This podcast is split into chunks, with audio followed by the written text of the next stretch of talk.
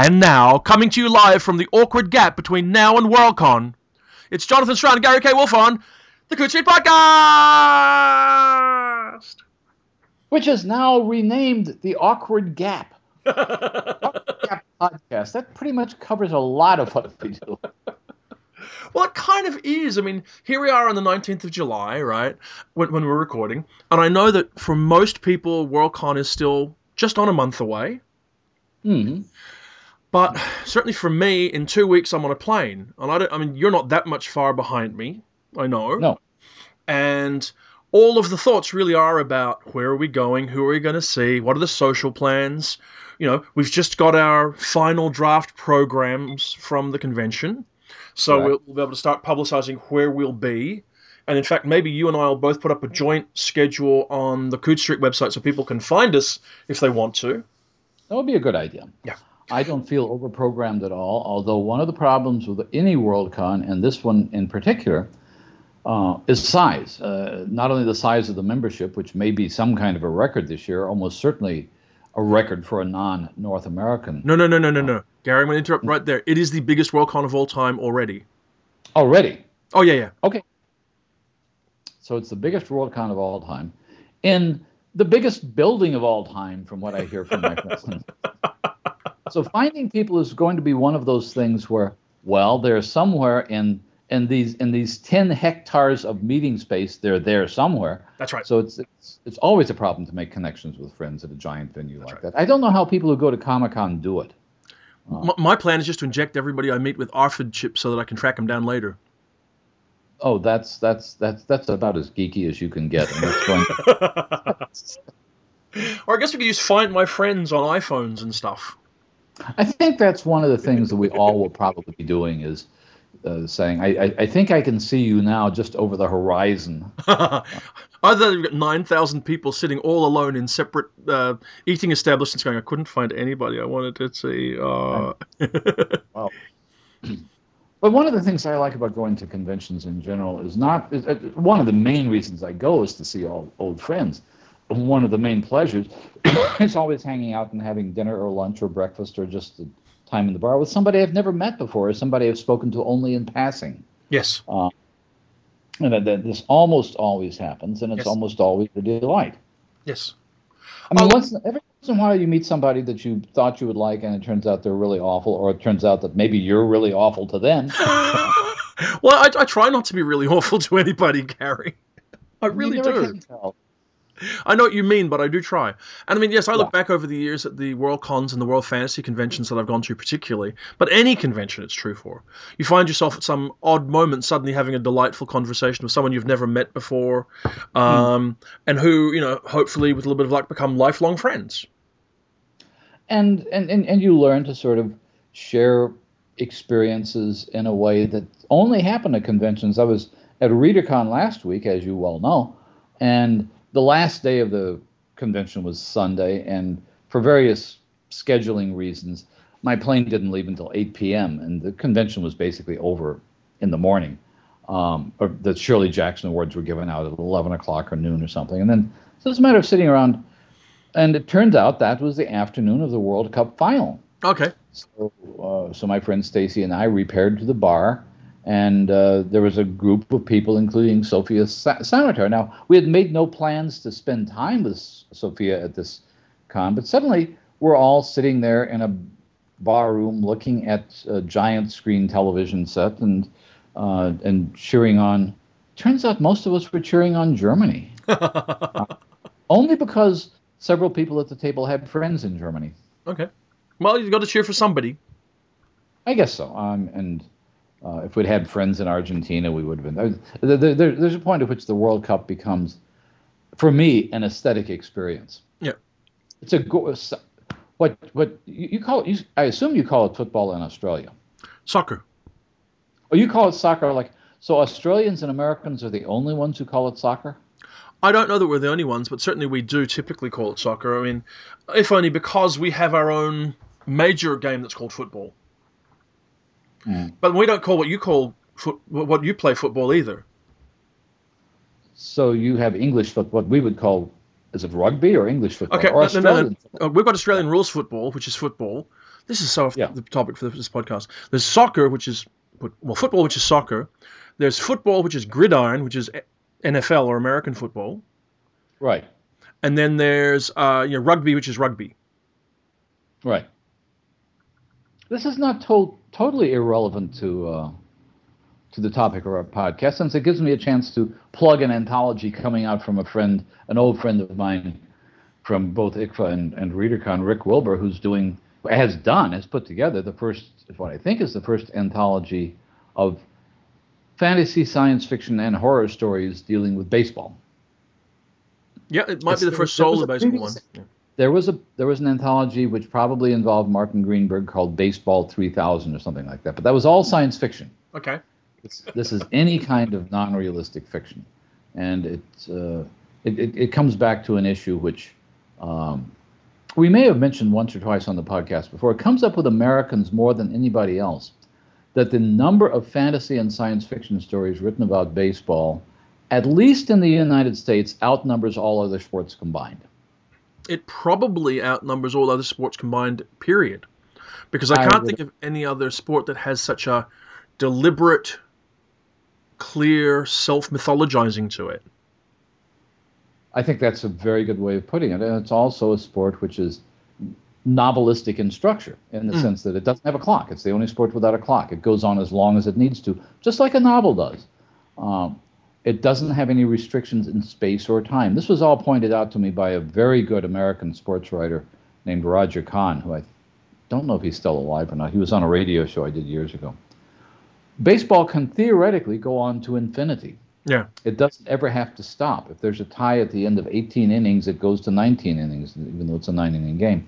And it turns out that the field defined in baseball is not defined in militaristic grids, as in most sports, but it's defined by essentially where you decide to build the outfield stands. In other words, the foul line in baseball, by definition, I gather, extends to infinity.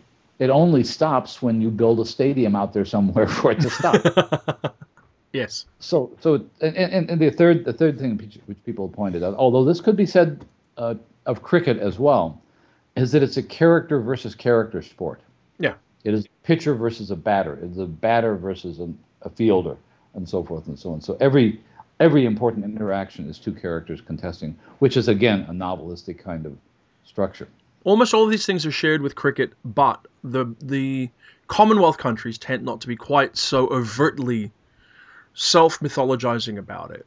You know, I think that's probably and the, the, there's a, something about the way North Americans approach baseball in the media. You know, when they come to telling stories, that it it just seems to give them something clear and simple to build things around in terms of story. That whilst there have been novels and short stories based around, say, for cricket, for example, there's not a, a, a large number of them. Mhm. Uh, it's not quite as dominating or as clear. I don't know particularly why, because I mean, certainly, for example, I mean, again, way off topic. Um, cricket used to share the timeless aspect to it as well. Before they Mhm. reached the point where they finally went, well, no, we can't practically do this because they were getting games that went on for two weeks. for days, days and days and days. Yes, I mean you've already got games that go on for five days already. So when you've got a game that can go on for well, I think ten or twelve or fourteen days, then it really becomes an issue, and you need to put put a stop to that. Mm-hmm. So you know. But anyway, you were at ReaderCon. I'm going to drag this Reader- back to the subject. Back to the subject. ReaderCon. You're enjoying that brief, temporary community that only exists for four days a year at ReaderCon. Just as we will with WorldCon that only exists for five days a year. And th- those friends who you, you've known them for 10 years, but it's really just 45 days because that's the only time you're together. Very good, very good way of looking at it. There is a kind of brigadoon Mm. aspect whole thing, where it's a community that exists one day a year. Yes, I was in touch with a friend who was saying, "Are you going to be at World Fantasy this year?" And I said, "Tragically, sadly, lamentably, no." And and it's like immediately like, "Oh, well, then we'll see you in Saratoga next year because the next unit of time is twelve months away." Mm-hmm. Um, And- And you occasionally run into people who uh, seem to live in that alternate time zone. I'm not going to name anybody, but there. And this, this is not a critical remark at all. But there are people I see only at conventions who will pick up the conversation exactly to the to the sentence from the previous conversation we had a year ago, and and, and carry on in this sort of um, alternate you know uh, space that we're in, uh, and, and and and those friends are really wonderful. I like to see them, and and you get this odd sort of time warp sense that I've you're absolutely right. I've met this person for a total of maybe 40 or 50 hours during our lives. But during that 40 or 50 hours, they've gotten old and gray. yes, and, and and the truth is, I mean, Brigadoon is a great analogy for it because, as far as you're concerned, they may fade back into the mist with the building that the convention was held in. You've got no idea they've got a real life outside that environment at all. Do you ever have this sense? Well, you probably wouldn't in Perth, being far away from anywhere else.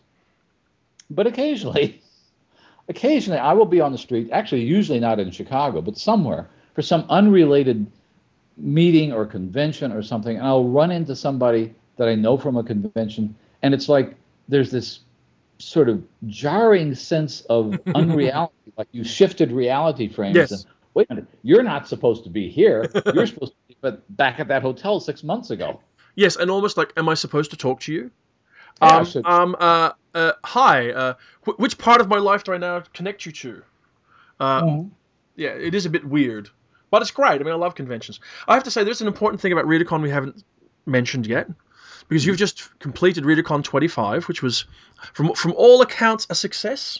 I think. It was a successful ReaderCon. It was the hotel has been redone. It's much more enjoyable than it was last year. The community is very much a community that defines itself. Uh, it's almost as though people are cast in certain roles.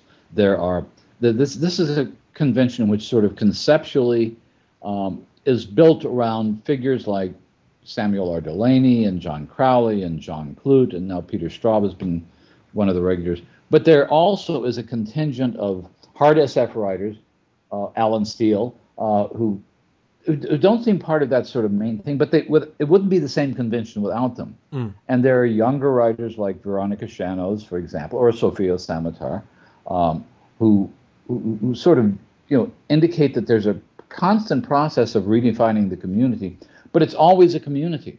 Yeah. Uh, the thing about conventions that I like, and this happens at the Best World Fantasies, and it happens fairly regularly at ReaderCon, is that I don't get a sense there are outsider groups. I don't get a sense there are people who aren't welcome, um, Yeah. or who are, are going to be excluded from a conversation at the bar. I didn't, I didn't see either one of them this year, uh, but both Lev Grossman and uh, Junot Díaz showed up, and apparently just had a wonderful time talking with the same groups of people we all talk about, and um, and you could always unexpectedly find yourself in a conversation with somebody like that. The only time I met, the only times I've met Junot Díaz has, has been at ReaderCon, Mhm. um, and it was completely unexpected both times. Yeah. Michael Dirda is another sort of uh, core figure at ReaderCon these days, and and and so so uh, Kit Reed was guest of honor, Andrea Hairston was guest of honor, and she brought in kind of a a, a, a new dimension, even though she's also an academic and a college professor. So there's there's this sense that, and I may be completely misreading this because of being in possibly some sort of inside group. I, I, I just get a sense that all these communities are willing to talk to each other rather than to isolate each other, uh, which which is sometimes quite different from what a giant WorldCon is, where a giant WorldCon seems like six or seven or eight or twelve miniature cons of affinity groups. I think there's a completely different approach to the two events, honestly. Um, I think a ReaderCon, World Fantasy Cons type of event, and I imagine they're about the same scale, roughly. Um, You go there, and it takes you a couple of years to get into into the groups that are there, and then you get to know everybody who's going, pretty much. They become familiar to you, at least on site. You have groups of Yeah. friends, that kind of thing. And it'll take a couple of years, I'll bet. You know, I talk to people who come from Australia to World Fantasy now, and it, inevitably their first convention was a little bit alienating. Maybe the second one was all right, and by the fourth one, they're having the time of their lives because they know everybody. Exactly. For Worldcon, you need to go with your people. I think that's true. I, And- which, which, to some extent, may be the same people you see at a smaller con. Yeah. One way of identifying a con community to me is if when you go to a con and you notice the people who aren't there. Yeah. Uh, you notice at, at, at World at, at, at ReaderCon this year, I was not the only one who commented on the fact that Jeff Ford couldn't make it. Yeah. Jeff Ford has been one of the people who has defined that for those of us who have been going there for years. Yeah. Um, uh, at a Worldcon, if somebody doesn't show up, you're not surprised uh, necessarily. Yeah. Uh, because, Well, it's even. not- No, I mean, I think at a Worldcon you don't even notice. you don't even notice. Yeah. I mean, there'd be a few prominent figures you would notice. You know, I mean, to me, if Robert Silverberg wasn't there, it would be odd, because he's always at Worldcon and he's been there for 50 years or something. Uh, and then there are people like Kyle, what's his name, David Kyle, who t- you know totters out every year, looking at about eight years older every year, wearing his bright red jacket and then presenting the Big Heart Award and all that kind of stuff. David, by the way, was at ReaderCon this year. Yeah, probably looking about 140. Oh, I, but that uh, he a good 140. Oh, great 140, but you know, he's he's got he's one of those people that I've never had long conversations with him, but I think he actually is 95 or something. But his memory is something that we all ought to be paying attention to, and that's one of the things that I keep thinking as I approach the age of people who actually have memories. But I keep thinking. We need to talk to the Barry Malzbergs. We need to talk to the Dave Kyles. We need Well- to talk to the Bob Silverbergs.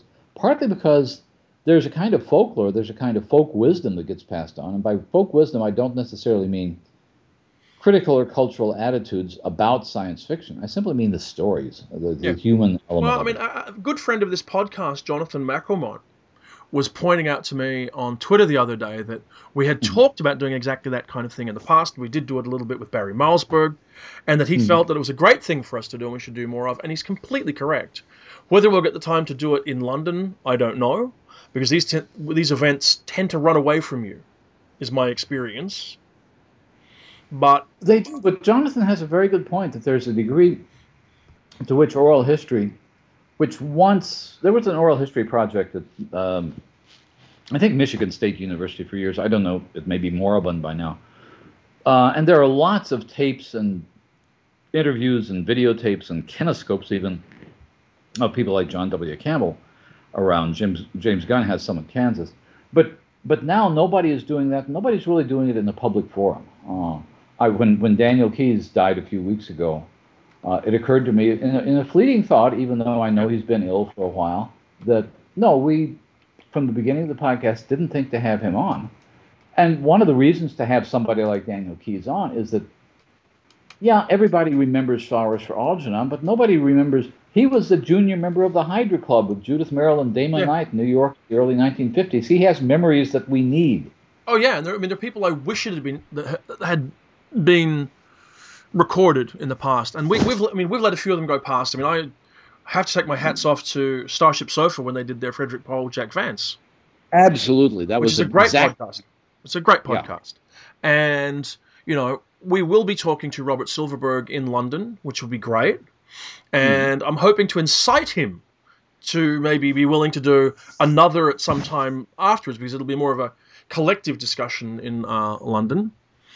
Uh, and ju- just as a reminder to everybody who's listening to the podcast, please come to Coode Street 200, which will be recorded live at Loncon on the Saturday afternoon, I think about 3 o'clock or so, uh, it is, honestly. with, with our friends Stan Robinson, Jo Wils- Walton, and Bob Silverberg. Where we, we want you to be there. Please, please, please come. You can look at us. It's your one chance to go, oh my God, I wish they'd shut up. Yeah. Or you could actually make us shut up, in fact. Yeah, yeah, yeah. Uh, anyway, so yes, you're right. So the the, the, the oral history thing is a, a something we definitely want to do more of. But what I was also trying to get to was ReaderCon 25. I mean, yes, there's a set of awards we'll talk about in a moment, but big news from the perspective of the podcast is for ReaderCon 26, they announced the guests of honor. And Nicola Griffith, who was a guest on this podcast, is going to be one of the guests of honor, which is great. So I think we should say congratulations to, to Nicola. Yay for her. I'm looking forward to the convention. I think we should all go just for that reason. I hope so. And Nicola, of course, means we get to talk to Kelley as well, who is equally delightful Wonderful and woman. talented writer. Absolutely. Um, and, and, and I understand that yeah, it's a nice part of Framingham or Boston or Burlingame or somewhere. Burlington, Massachusetts, which is in the middle of nowhere north of Boston.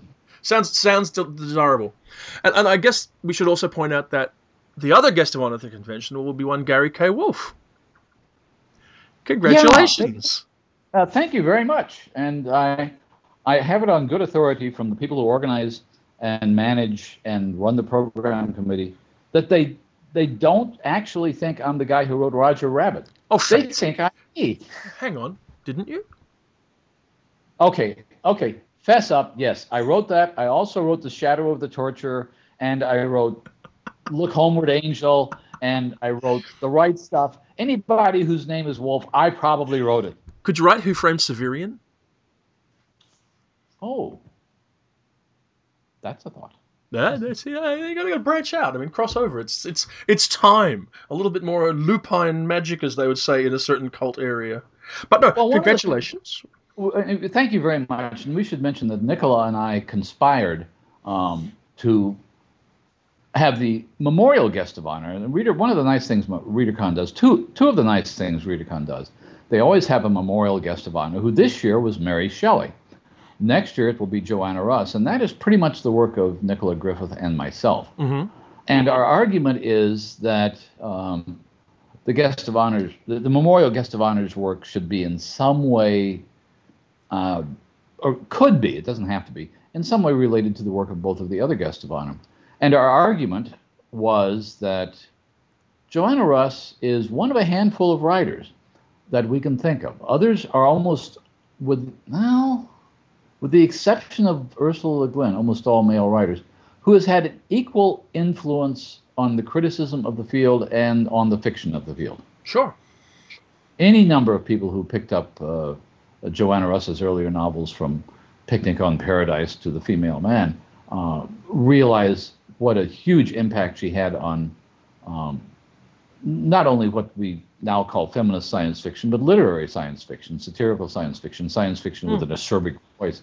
But she also wrote those terrific essays and reviews, both in academic journals and in the magazine of fantasy and science fiction. So here we have a memorial guest of honor that both Nicola and I can claim, in some sense, to have descended from.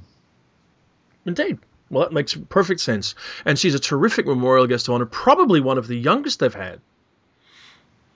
Um, it's uh, one, one, once this is this sounds awful, Jonathan, but once you're dead, you're not young anymore. Most recent, then. Most contemporary.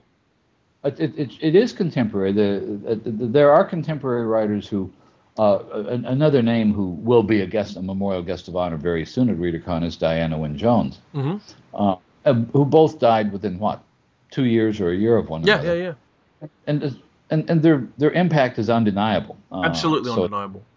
so so so they both deserve the honor entirely. Um, the, the the second thing that goes on at ReaderCon, which I think is fascinating, is um, what they call the Cordwainer Smith Award for under-recognized writers or Yeah. writers who have had um, significant careers that, by and large, have have have disappeared from most readers' experiences. A couple of years ago, um, this writer was in attendance. It was Katherine MacLean. Yeah. This year it was Mildred Clingerman, um, who again was a was, was a very prolific and very effective writer, mostly in the 50s and the early 60s, that seems to have dropped from view. Uh, a few years ago, it was a writer named Daniel Galouye.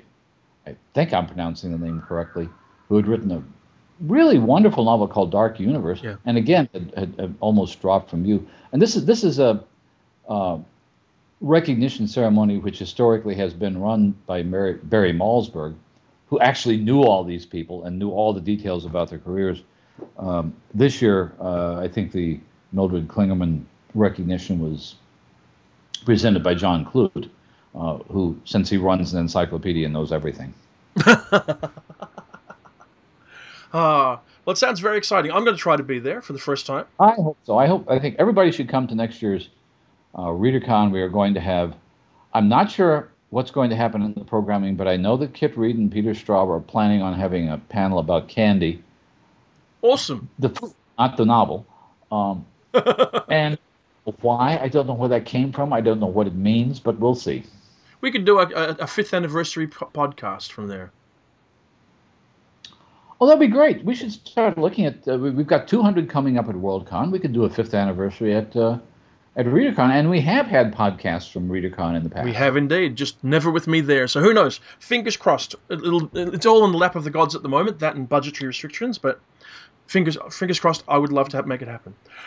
Also, Gary, I know you were eager to talk about the Shirley Jackson Awards, which were presented over the weekend.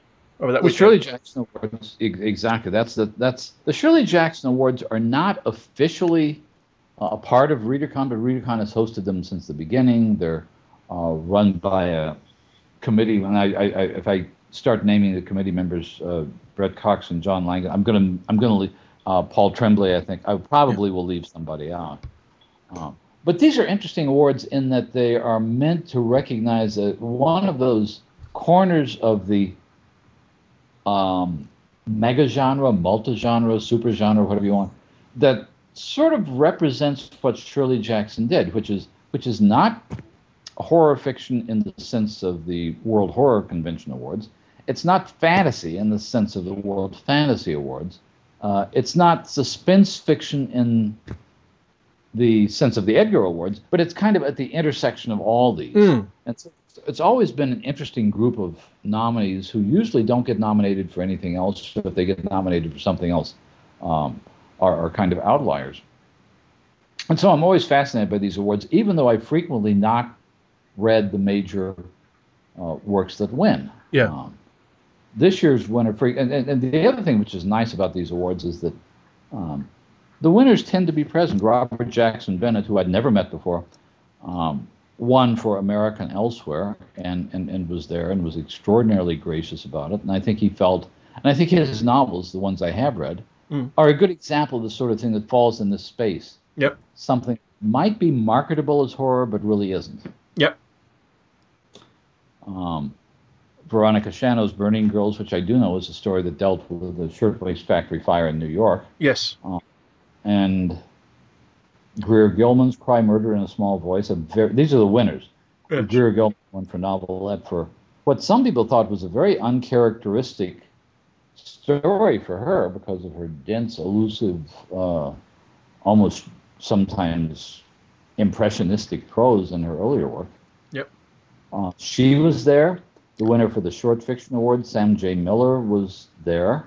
Goodness. Um, and Christopher Barzak, who won for Before and Afterlives, which I think is a wonderful collection, tied with Nathan Ballingrud uh, for North American Lake Monsters. But again, Kelly Link and Gavin Grant were there uh, to accept on behalf of Nathan Ballingrud, and Christopher Barzak's good friend Murray Rickett was there to accept on behalf of his collection. Yep. collection. Magic.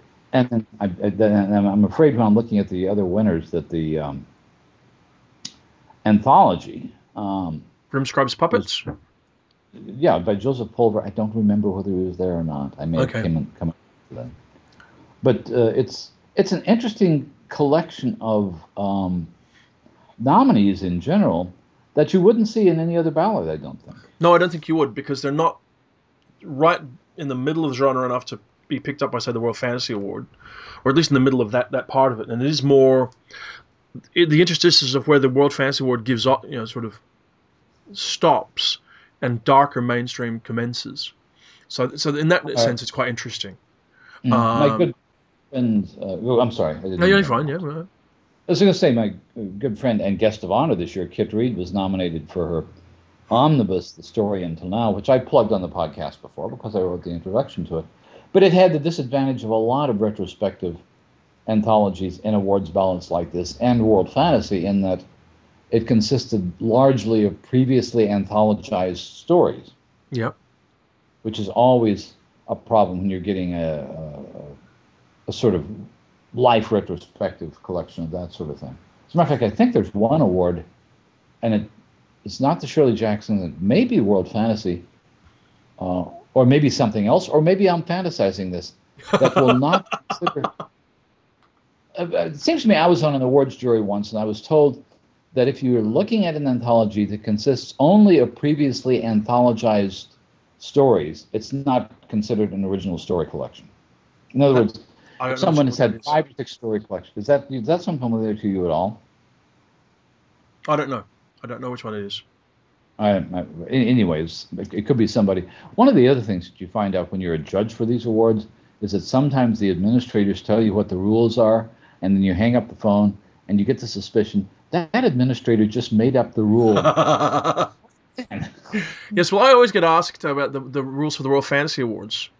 And mm-hmm. what I have to tell them, as far as I'm aware, is all of the rules for the World Fantasy Awards are printed on the ballot. I think that's true. I think the World Fantasy Awards are fairly clear about uh, how they're determined, with, with one exception, and that is the Life Achievement Award. Yeah. Yes. No, no, no they have. Yeah. Continue, oh, no, the, no.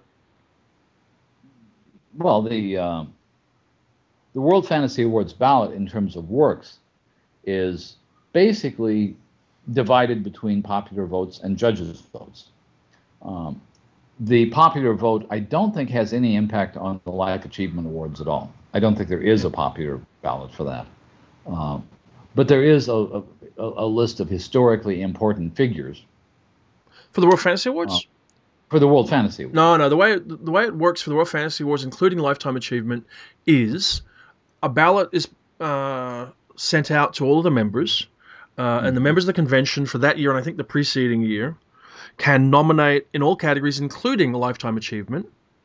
Okay. The top two nominees in each category go through to the uh, judges.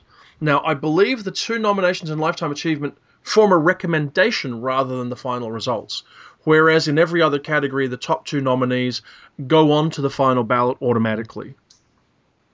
I believe that's correct. In other words, an overwhelming popular vote uh, can always get somebody onto the ballot yep. uh, for for the individual works. That yes. cannot happen with the Lifetime Achievement Award. That is true. Now, I should say, while sorry, yep. the, the Lifetime Achievement Award, my experience was, is essentially a negotiation between the administrators of the yeah. uh, award and the judges for the particular year. That's true. Now, with a congratulations to all of the Shirley Jackson Award winners. That's a reasonable segue across to the most recent major information to, or announcements to come out of the field, which are in fact the 2014 World Fantasy Awards. Mm-hmm. Um, the convention committee has announced, or the convention has announced, that the World's Fantasy Lifetime Achievement recipients, I think more than winners, if you know what I mean, uh, this year are Ellen Datlow and Chelsea Quinn Yarbrough.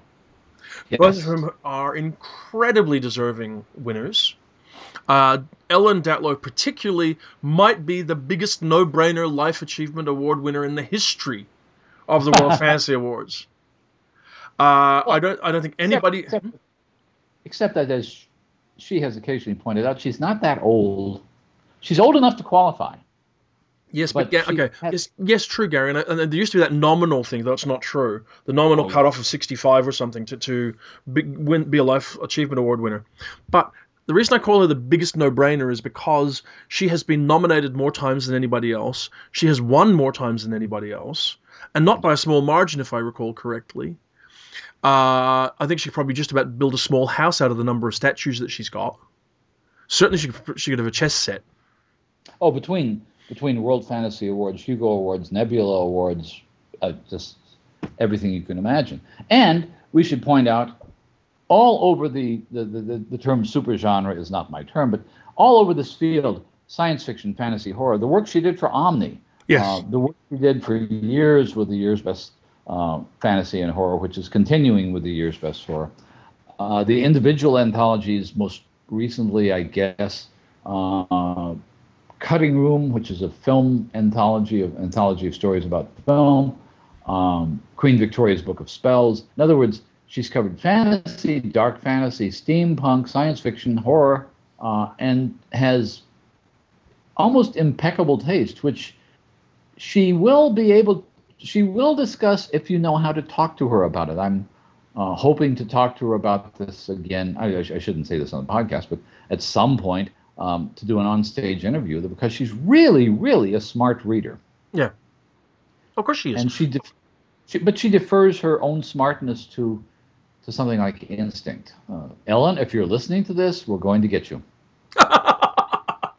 that sounds terrible. And yeah, so congratulations to Ellen and to Chelsea Quinn Yarbrough. I mean, I've met Quinn That's and she's really great. Yeah, Quinn Yarbrough is somebody else who has one of those reputations who, which is legendary. I mean, the whole uh, she is she's one of the few people to actually extend vampire fiction into something other than a manqué of Bram Stoker. Yeah. And and she has a a, a, a considerable um, catalog of, of other works that range through again the fantastic genres. And uh, I hope she'll she'll be able to attend it here. I, I only knew Quinn for a few years when she regularly attended ICFA, and she has apparently not been able to do that for a couple of years. So I think Yep. that's a very deserving choice. Yes, very, very deserving. And uh, since we bore people to death, and this is becoming a bit of an awards podcast for a minute, the main ballot was announced. Yes, it was. And I have to say, at least one category shocked me, Gary. Uh, Which there, there was novel. There was a sh- there was a, an omission. I looked at the at the, the novel ballot, and I will read through it in a second. And I went, Uh-huh. "This is fantastic. I think it's a great ballot." And then about three or four minutes later, I went, "There's a book missing." And I am genuinely surprised. Hmm? River of Stars. Absolutely, Guy Gavriel Kay's River of Stars. I am genuinely, genuinely surprised that it's not on the final ballot. I thought it was the biggest shoe in possible. I would have thought so as well, and I'm a little surprised at um, its omission. I don't know how to explain its omission. One of the games you play in looking at the World Fantasy Ballot is to try to guess, okay, which which items come from your vote and which items come from the judges. And I, I can't parse that entirely. I would think that either either the judges or the popular vote would have picked up the Guy Kay novel. And by Yeah. the way, speaking of Guy Kay, who is a friend of the podcast, has an Order of Canada award. I believe Yes. that's what it's called, which is the highest cultural award. It's not just cultural, but one of the, it's like the order. It's like the OBE for Canada, I guess. And we, when that happens, and I, I was in email contact with Guy about this, as I'm sure you were. Mm. When that happens, it's good for all of us Oh yes, it's really when Brian Aldiss gets an OBE, uh, it it helps just sort of cement the respectability of science fiction. When Guy Kay does it in Canada, it cements it, it lifts all boats with the tide.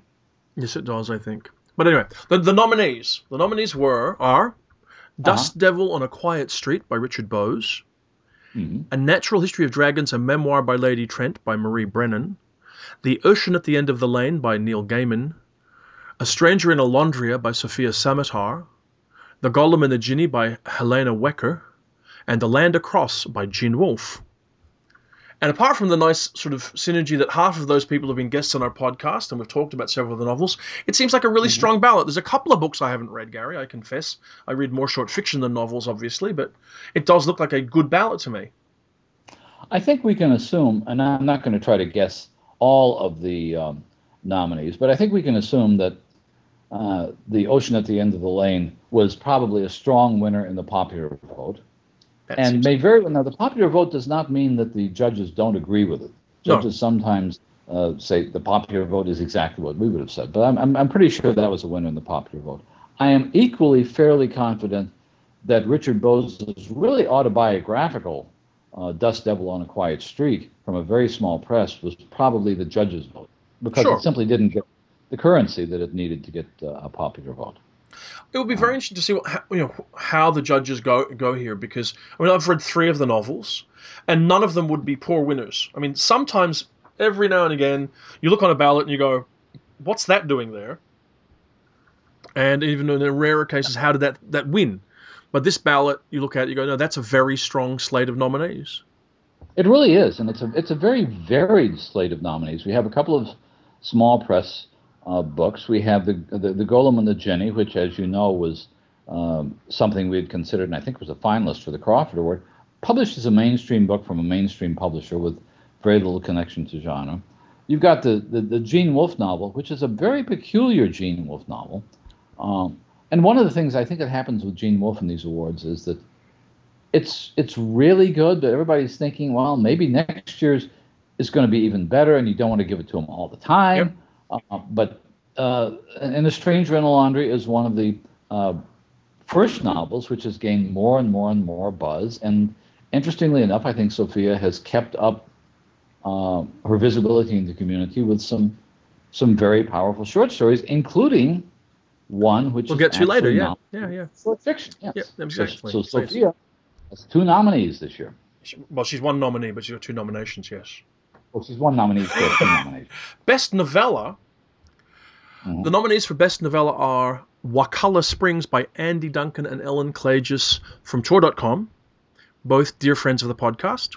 hmm Black Helicopters by Caitlin R. Kiernan from Subterranean Press, another good friend of the podcast. The Sun and I by KJ Parker from Subterranean. Burning Girls by Veronica Schanoes by from Tor.com, and Six Gun Snow White by Catherynne M. Valente from Subterranean. And I've read them all, Gary. Yes, Have you? I've read. Um, yes, I have actually. I think. I mean, I'm. I don't want to play the could win, should win, but it's an interesting array of novellas. You've got a couple that are, frankly, borderline genre in the fact that, I mean, Wakulla Springs doesn't seem to have any overt elements of genre to it, as has been often uh, mentioned around the place, but is a terrific, terrific story. The Sun and I by KJ Parker does, but as is often with Parker, isn't aimed at the fantastic element particularly, is, is it? I mean, that's not really what Parker tends to write about. No. Um, the Schanoes, which from Tor, which was also up for the Shirley Jackson, uh, is a very, very interesting piece and very, very well done. Um, the Six Gun Snow White's a lot of fun. I think I'm not 100 percent sure the ending works completely. And Black Helicopters is a tour de force from Caitlin R. Kiernan, uh, and, but is the kind of piece which is either going to resonate for you or leave you completely perplexed. Is my feeling. Well, I mean, it doesn't help that part of it is in French, I suppose. But uh, my, my sense of Black Helicopters is that I, th- I think Kiernan has been, um, who, who- is by training a scientist, Mhm. has been working her way back into science fiction for some years now. And I think this is by far the most successful uh, re entry into the science fiction field uh, that she's done. What strikes me about that, and th- th- there, there are a couple of things. I want to get back to Wakulla Springs in a minute Yep, yep. is that um, Wakulla Springs certainly and uh, Burning Girls, the Veronica Schanoes story, um, were widely available on Tor.com. Mhm. Black Helicopters was only available to a handful of readers. We talked a little bit about this with, oh, there it is. See, I have an e copy of it, but it, for those of you who don't understand what we're doing here, Jonathan and I are looking at each other on FaceTime while we're talking on the podcast, and he just held up a copy of Black Helicopters, the actual physical book published by Subterranean Press, which I, his co host, does not have a copy of. Thank you very much, Jonathan. Ha ha ha. But my, but the point I was going to make is that Black Helicopters and Six Gun Snow White in particular were available only to a handful It's true.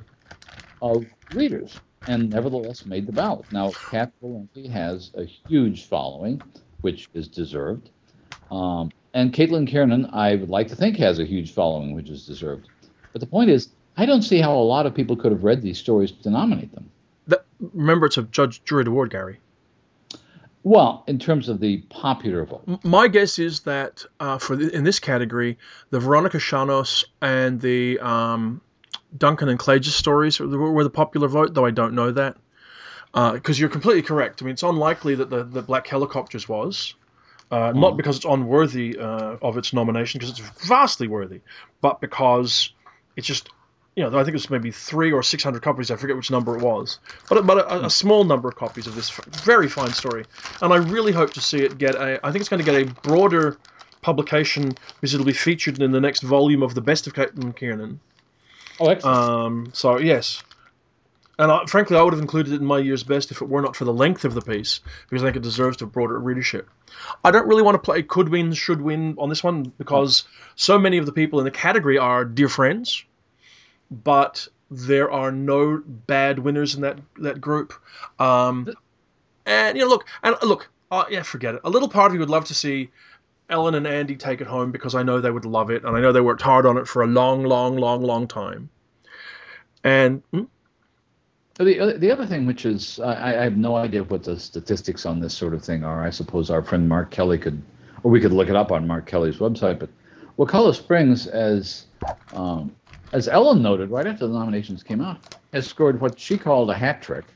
But it's actually more than that because Wakulla Springs has been on the Nebula, Hugo, World Fantasy, and Locus ballots as a finalist yes, yes, for a novel, which for, for a novella, which everyone, uh, including the authors, admit has no overt fantastic content. If Yes. you squint, you can sort of make some fantastic content, uh, and that's interesting. Uh, uh, uh, uh, that's interesting by itself. Um, it was interesting that something got on a Hugo ballot or a World to get on all these ballots Mhm. suggests That's a me that remarkable story. which resonated with readers in a way that made them say, "I'm not going to worry about defining genre." Um, Yeah, now well, there are readers. There are readers who um, have said on, on, on, on Twitter and other um, online discussion forums that this may be one of the best stories I read this year, but I can't vote for it because I don't think it's science fiction. Um, I hope they'll and- overcome that position. I think they should just look at as what, compare it to what's on the ballot and make that decision. Well, the, the thing is, if one, one, once you've got things on the ballot, you're reading story by story and comparing them hopefully to each other.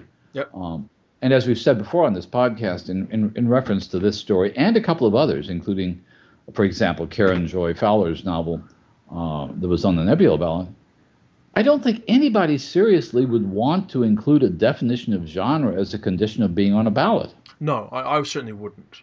I mean, I, I take the point where people argue with it because, you know, for example, the World Fantasy World, you've just said that Black Helicopters is the best science fiction story Caitlin Kiernan has written in quite a while.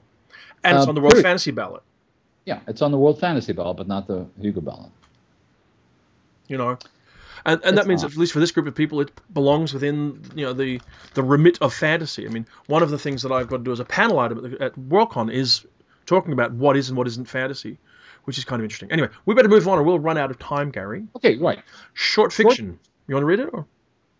Short fiction, The Ink Readers of Doi Saket by Thomas Olde Heuvelt. I assume I'm pronouncing the name correctly. The Prayer of 90 Cats by Caitlin Kiernan, which I did not read. Effigy Nights by Yoon Ha Lee, which was in Clarkesworld and I think is also in her collection. Um, Selkie Stories Are for Losers by Sofia Samatar and If You Were a Dinosaur, My Love by Rachel Swirsky. And I have read most of those, but I think I've read all but one of those. And I assume you've read all. I've read all. Which one haven't you read? I have not read the Caitlin Kiernan story. Okay. That was the one where she and I had, had, had a discussion about it because I included The Road of Needles in my best of the year, Uh huh. which is, um, which I think just won the Locus Award hmm for Best Short Story. And Caitlin felt that it was, in her opinion, not as strong a story as this one, which was also up for the award. So it'd be Mhm. interesting to see how it falls out. Uh, I like Thomas Olde Heuvelt's story very much. Uh, I love Sofia's story. Um, I liked Rachel's story. I've liked other of Rachel's stories a lot more, but I know people who adore this story. Uh huh. I can't tell you who's the popular vote or, in fact, who's going to win. But again, it's a strong, strong ballot. Um, four out of five of the nominees are, are, are women, which is interesting in, you know, in Mhm. this day. So, a, a very, very solid, interesting ballot. There are other stories that could have made made it, but none that are, I sit there and go, oh my God, why aren't they there? There's a lot of cultural variety in the in the ballot as, as well, which I think is interesting because you have the I, I don't know anything about Thomas Olde Heuvelt except that that is a story set in Thailand, as I recall. It, it's a story set in Thailand, and Thomas is Dutch, uh, a Dutch hor- uh, writer who's mostly known for writing horror novels, I think. hmm It was the first story I've read by him, and I was very impressed by it. I was very impressed by Yoon Ha Lee's Effigy Nights, uh, who seems to be a writer who varies, who veers between really hard, even military science fiction and and sort of, uh, f- uh, sort of lyrical fantasy. Yep. So she's fascinating. We talked to her. Um, just to plug the magazine, at some point in the near future, there will be a locus interview with Yoon Ha Lee, which, Mhm. which uh, I did uh, at, at, at, at ReaderCon along with Liza uh, Groen Trombi. And Sofia Samatar. As I say, what's interesting to me about Sofia is that she came apparently out of nowhere from most people's perspective with the novel The Stranger in Olondria, but it wasn't a one off. She's been writing good short fiction ever since, Yes. And he's And writing this a is- sequel to Stranger in Olondria at the moment. uh, which you, you could tell was coming at the end of the first novel. Yeah. Uh, it's not a surprise. And as, as she discussed when she was a guest on the podcast. Exactly. And now that brings us down to anthology. Congratulations for being on the ballot for Fearsome Journeys. Thank you very Mhm. much. I was genuinely surprised. Uh, I liked the book very much, but I was quite surprised. I hadn't been thinking. In fact, I've got to be honest. This year, I, I've had so much going on, I completely forgot about the World Fantasy Awards for the first time in a decade. I didn't nominate. Sorry. I just so when the ballot came out, I was like, oh, oh, ballot. And it was like, in fact, it wasn't even ballot came out. I got a congratulations on Twitter. I'm like, well, what for? Uh huh. And there was like I followed this link across to Facebook where someone had posted a copy of the ballot and was like, oh wow. Now, Kate Bernheimer is someone you might be familiar with. Her Mhm. xo Orpheus 50 New Myths is her latest anthology, but she did another one, uh, a retelling of fairy tales a couple of years ago, which was very well received. My Mother, My Father, or something, or My Mother Ate My Father, I think it was, something like that. Yeah, and she's got another one coming out soon, I believe. Yes, yes. So she, and she's doing doing these big anthologies with with Penguin, and they're all really really interesting books, really interesting. Um, I, I think her background is as a fairy tale scholar. She is an academic, and she. Uh, That's I- right. I- My, my Well, mother, the- she yeah. killed me. My father, he ate me. Forty new fairy That's- tales. I was trying to remember the title too. Yeah, and that was a terrific collection. Um, Yeah. well, there's a sense in which Kate Bernheimer is, as a literary, uh, she's one of these literary academics. Jack Zipes is the only one I can think of who's had a similar career to her in editing commercial kinds of um, genre anthologies. But there's a sense in which she's sort of through that keeping alive, I think, the spirit of Angela Carter. And if we if we talk about Angela Carter long enough, it just now occurred to me this very second, we could get somebody to put together a set of Angela Carter awards for really bizarre variations on on, on, fairy tale themes. But Yeah. that's that's the sense I get from the Kate Bernheimer anthologies that I've looked. And her next book is an, an anthology, "How a Mother Weaned Her Ta Girl from Fairy Tales and Other Stories." I have no, in fact, in fact, it's a short story collection of her own work. Very interesting. a- We should look it up. Excellent. Well, she should be interesting. I've never met her, and it sounds fascinating to me. Uh, the probably the, the Lennon and McCartney of, of, of anthologies. Uh, Datlow and Windling uh, have Queen's Victoria's Book of Spells on the ballot. hmm Steve Jones' souvenir book from World Fantasy Convention is on the ballot as an anthology. Uh, Dangerous Women by George Martin and Gardner Dozois. And End of the Road by Jonathan Jonathan Oliver, my editor at Solaris and a good friend, is on the ballot. Very good anthology. I don't know the Jonathan Oliver anthology. I'm afraid. It's a good book, very good book. I picked out the Benjanun Sriduangkaew uh, story that I put in my best of the year. Is Uh-huh. from that, and there's several very very good stories. And John's a, a terrific editor. He's got another new anthology due out later this year called I think Dangerous Games or something, and it looks really interesting. He always good and does great work. And it's, I don't just say that because I'm sucking up to him because he's my editor at Solaris. He's actually the guy who, had, in fact, he effectively has two nominations because Fearsome Journeys he's my editor for. Well, don't give him credit. Take credit when you can get it. For heaven's sake. Don't. I, I think we can agree that the anthology category is a pretty strong category this year. Yeah, yeah. I mean, I think that Dangerous Women's was a popular vote, but and probably Queen Victoria's Book of Spells, I would think. I would imagine. I would imagine. I can't would- begin to guess how it will go. I'm, I was surprised to see the World Fantasy Souvenir book on there, but there you go. who knows?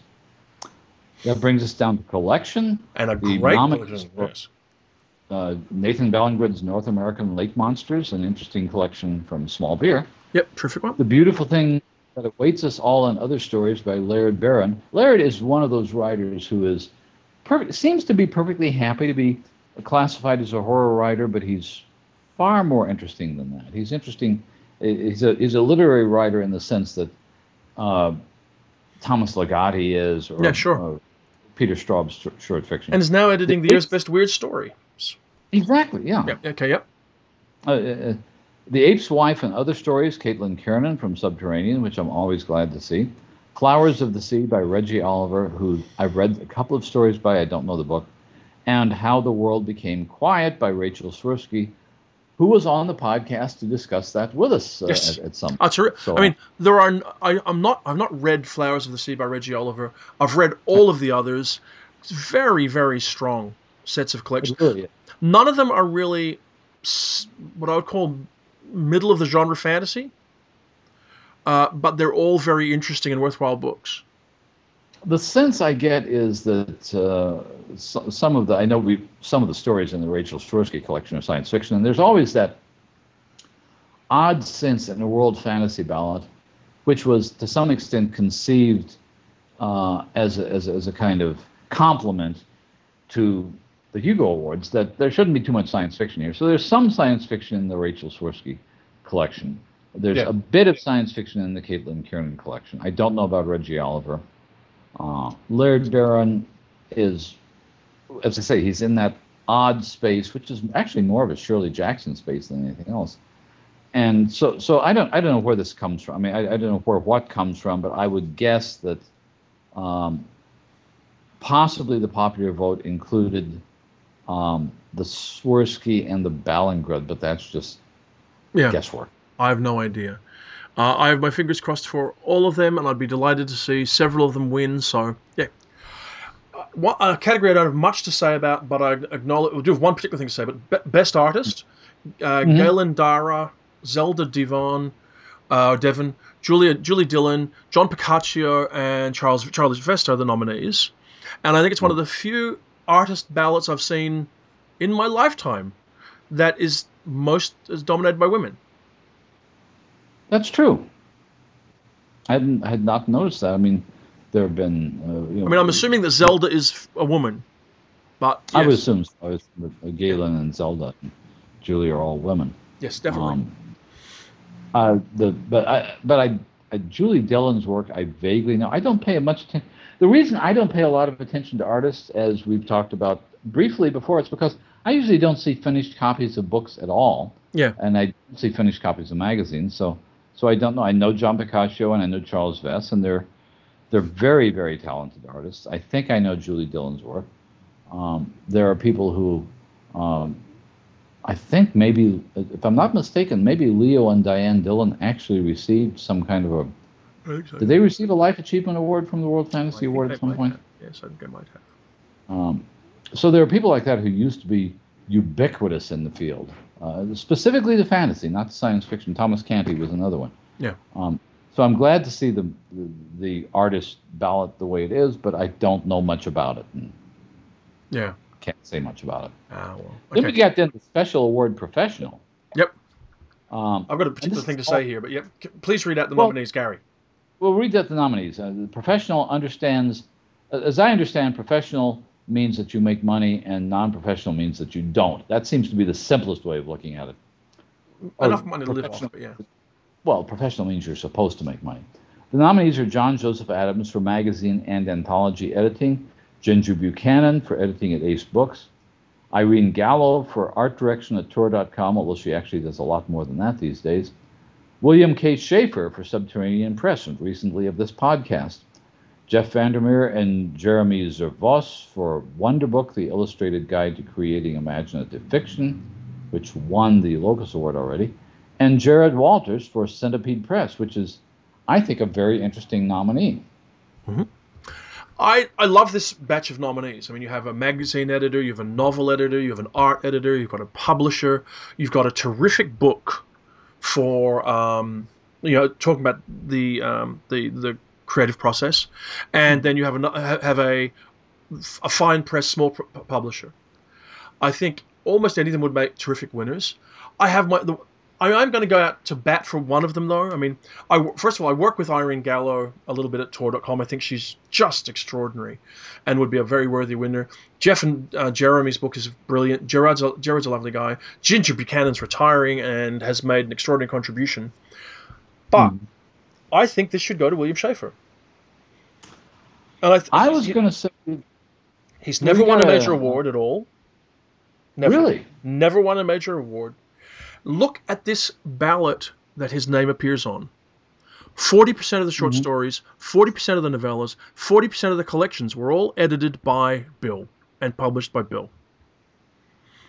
and when we had Bill on the podcast, there was a tweet the following week, and I'm sure that Joe Monti won't mind my quoting this, that it was great to listen to him, that he is a legendary figure in the field.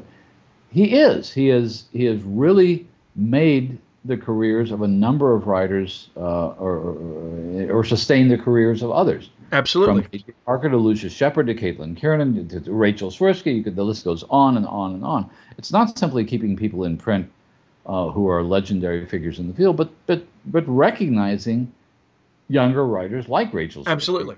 putting together Absolutely. collection. So so I, I agree with that. I think part of the problem is it's not a problem. It's part of his choice is that he's not maintained a particularly high profile in the community.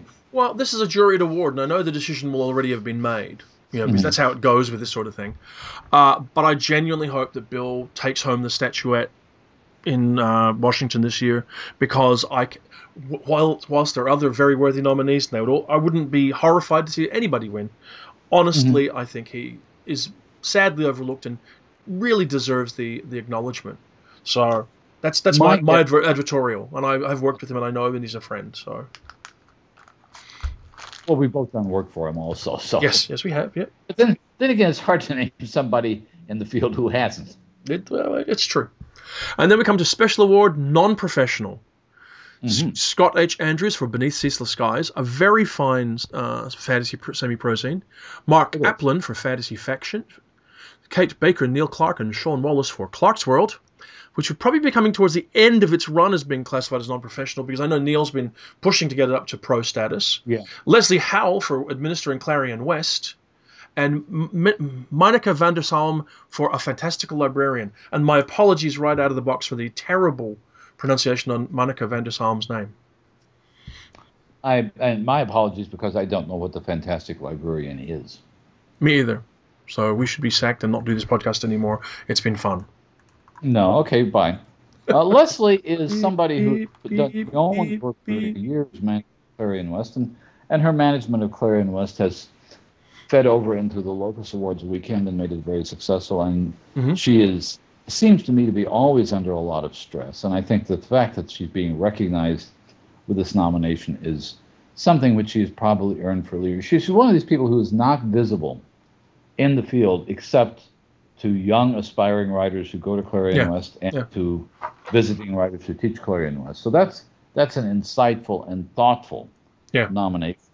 Uh, Clarkesworld, uh, again, it's I'm surprised it's non-professional. Um, Yeah. I, I don't understand the rules entirely. Um, and Yes. I'm afraid I don't know anything about Fantasy Faction. I should find out about it. I will. I am flagellating myself now for not knowing that. Okay. And Beneath Ceaseless Skies, which produces some first-rate fiction. There's no question about Yep. that. That's- that's- but I've had this problem, and I will I will be glad to mention this to Scott Andrews, were, were I to meet him as ceaseless. Skies are not ceaseless. Ceaseless is a measure of time, not space. Yeah, yeah, yeah, yeah. Whatever, Gary. Whatever. It's Yes. the English teacher in me saying, okay, okay, skies don't cease. Skies are always there. You know, meals cease. Train schedules cease. cease. Skies don't. Fair enough. We take your point. And I've just looked it up, and I apologize for not knowing this, but uh, Monica van der Salm is a Dutch librarian or informational specialist who works at a university library in the, the Netherlands, and she is a, a, a prolific uh, reviewer of um, fantasy fiction on her uh, website, fantasticallibrarian.com. And that would be why she's been nominated, Gary. One of the things that I do admire about the World Fantasy Awards is that there is always one non Anglo American Australian judge. There's Yeah. always somebody from Europe or Japan or someplace else. And that has almost always added a kind of international perspective to the World Fantasy Awards, which really ought to be there. I mean, these are called, after all, World Fantasy Awards. Yeah. Uh, they really need to be, they need to recognize perspectives of different cultures. I don't know, I don't recall offhand who the judges were this year. I think John Klima was one. Um, but the but the idea of having some international judge on every year's jury strikes me as being Sound. completely in spirit with the name World yeah, Fantasy Awards. very much. Yeah. And with that, Gary, we've reached the end of the World Fantasy Ballot. We've reached the end of our time together this week and the end of episode 197 of the Yeah. Street podcast, now in its fifth year of recording. We are three episodes away from the legendary 200th podcast, which um, no one knows what will happen. It's it's going to be like a Michael Bay film. It's going to be like Transformers 5. It's going to go on for hours. There'll be no giveaways, there'll be no fireworks. It's going to be extraordinary. It will be. Um, I have to and- avoid joking though. I once joked with somebody that there should be uh, bubble machines and marshmallows, and someone did it at an award ceremony, and it was ugly, Gary. It sounded funny, but bubble machines don't go well at, at, at award ceremonies. I don't think bubble machines would, would, would work particularly well for us. I don't think unicyclists would work, or, or, or trapeze artists, or magicians, and that sort of thing. But but we could go on for hours and hours. It'll seem that way, even if you're, even if we don't. Yeah, probably. Uh, it, it'll be very interesting because if we if this works, uh, if we do a live Coode Street podcast at WorldCon, and we don't completely face Screw it up. Which we could. which we could. We could look Um, out at that crowd and go, uh, uh, uh. Well, we'll figure out something, but uh, we, we we could do another. We could certainly, if if you're able to get in for Readercon next year, we could certainly do that. But Yeah. uh, again, to get back to our listeners uh, who probably all understand this, Jonathan and I get to see each other once a year, if You that. betcha. That's it. So- So, that's why we're going to see each other in France. And we'll see each other in France. We're going to be visiting our friend Ellen Klages. We're going to be visiting other friends in Paris.